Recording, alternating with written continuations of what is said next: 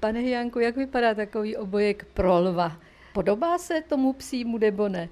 Podobá se v tom, že objímá celý krk. Navíc musí být bytelný v tom, že nese GPS vysílač z baterií, aby jeden lev tomu druhýmu s tím obojkem to nerozkousal. A musí odolávat veškerému počasí, masnoty srsti, rychlému pohybu, bahnu, všemu dešti, takže je to bytelný obojek, který se šroubuje šrouby a maticemi a zůstává zhruba dva roky na krku toho lva. A když se nasazuje takový speciální obojek, jak to v praxi probíhá? My jsme toho lva pronásledovali ze vzdálenosti, dokud veterinář nedorazil, ale jakmile dorazil, tak pomocí narkotizační pušky s dostřelem zhruba až 50 metrů uspal toho lva a tak se náš tým mohl vrhnout na obojkování.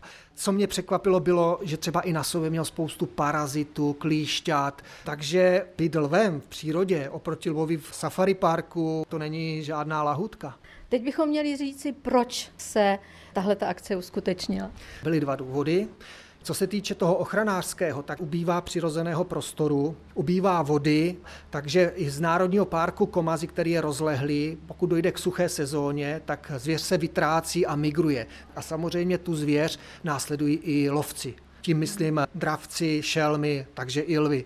A bohužel dochází i ke konfliktům, my je nazýváme human-wildlife konflikt, to je konflikt mezi člověkem a divokou přírodou, tak bohužel narazí i na stáda, na vesnice, na komunity a žerou jim ať už kozy, ovce nebo i krávu strhnou a dochází k tomuhle konfliktu. Takže jsme chtěli vědět, jak ti lvy migrují, kde ta smečka pohybuje a z druhé strany může docházet k pytláctví, kdy pastevci si řeknou, než nám ten lev něco sežere, tak se na ně počíháme a zabijeme ho. A nebo taky jsou i skupinky pytláků, kteří loví lvy, aby dál mohli prodávat ilegální části uloveného lva dál na čínský, azijský trh. Takže my jsme chtěli vědět, kde se pohybují, když se způsobí nějaký konflikt, aby jsme věděli, který to lev je. To je ten ochranářský. A druhý výzkumný, máme data z GPSky, jednou, dvakrát za den vysílá do mapy a my vidíme, jak se smečka pohybovala. Ale máme i přijímač anténu, kde my dokážeme přímo na místě v pravý čas dohledat toho lva a vidět třeba, že strhnul nějakou kořist a pak zaznamenávat, kterou kořist preferuje podle různého období. Nasadili jsme obojek i lvici a vidět, jestli ta lvice už má koťata, jak změní chování, když má koťata. Takže to je zase ten výzkumný, kdy chceme nazbírat mnohem víc dat.